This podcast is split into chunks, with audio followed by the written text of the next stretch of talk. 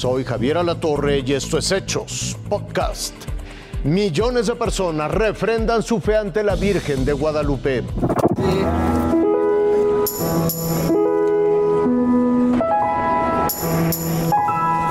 Ni la distancia ni el clima impidieron que millones de peregrinos arribaran a uno de los centros religiosos más importantes del mundo, la insigne Basílica de Guadalupe.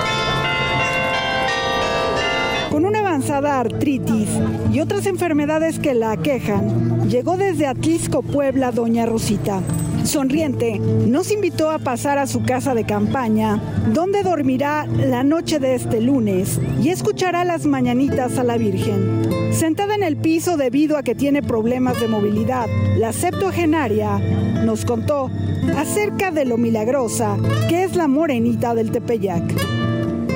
Tengo un hijo que lo están dializando y ese hijo, gracias a Dios, tiene tres años que lo están dializando y lo tengo vivo. Yo le pido que le haga el milagro de que siga viviendo. José Luis caminó desde San Martín Texmelucan a la alcaldía Gustavo Amadero para pagar de rodillas una penitencia. Agotado comentó que todo lo que se le pide a la madre lo concede, pero también hay que cumplirle. Es una alegría muy grande, si uno no muy cansado de todo el camino, bueno, toda la trayectoria que traemos, ¿cierto?, para llegar a ver a la madre. En el recinto mariano, todos los visitantes querían agradar a la Virgen de alguna manera. Algunos le cantaron las mañanitas.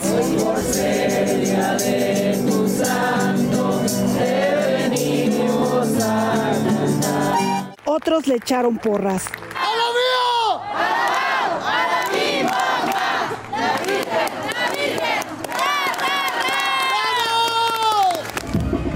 Quien saltó el tradicional baile del chinelo en su honor. Se espera que durante estas fiestas guadalupanas, donde se conmemora el 492 aniversario de las apariciones de la Virgen de Guadalupe en el Cerro de Tepeyac, cerca de 11 millones de personas visitarán a la llamada madre de todos los mexicanos. Es un amor muy grande que ella nos entrega, que nos da. Yo siento mucha felicidad porque pues es la madre de todos los mexicanos. Laura Casillas, Fuerza Informativa Azteca.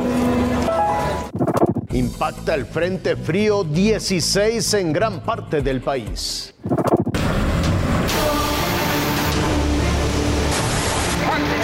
Rachas de hasta 90 kilómetros por hora, entró este domingo el Frente Frío 16 desde el Golfo de México hasta la península de Yucatán.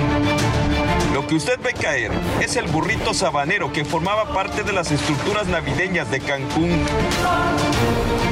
Esos fuertes vientos también pusieron en peligro a una embarcación turística que regresaba a Cozumel.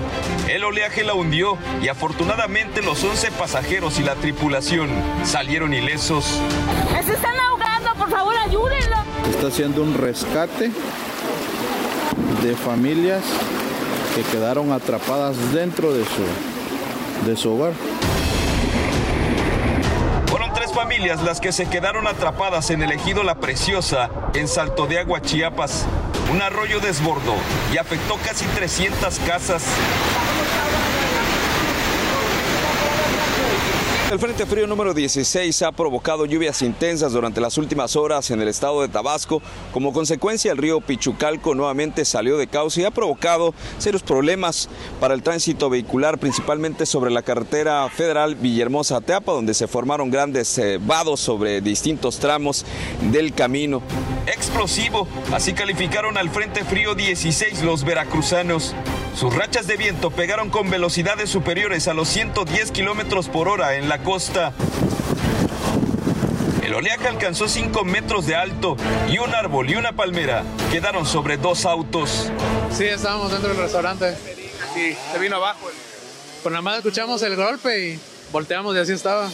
En Boca del Río, un camión del servicio urbano perdió el techo. El estado de Chihuahua amaneció con temperaturas bajo cero.